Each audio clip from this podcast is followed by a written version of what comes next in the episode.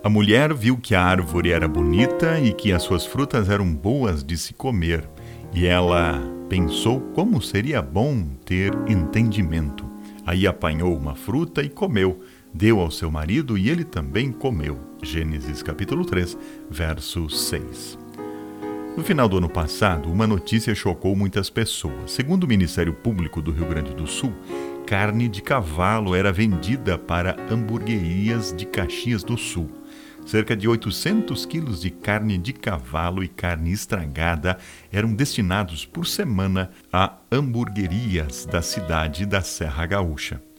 O hambúrguer é talvez um dos alimentos mais tradicionais que conhecemos, não apenas porque há poucos que não o apreciam, mas também porque é uma comida muito popular nas lanchonetes do país inteiro. Mas se não podemos nem mesmo confiar no hambúrguer agora, no que podemos confiar?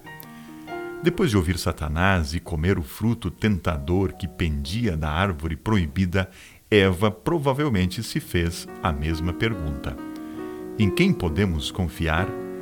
E a resposta é: podemos confiar em Deus. Podemos confiar nele absolutamente, completamente e totalmente.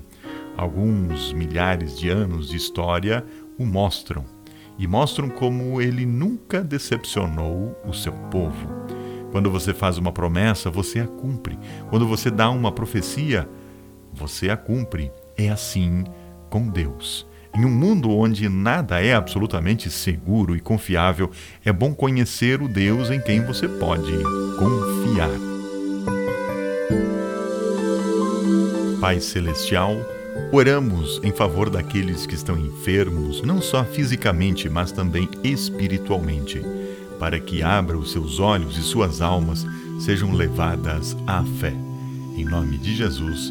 Amém.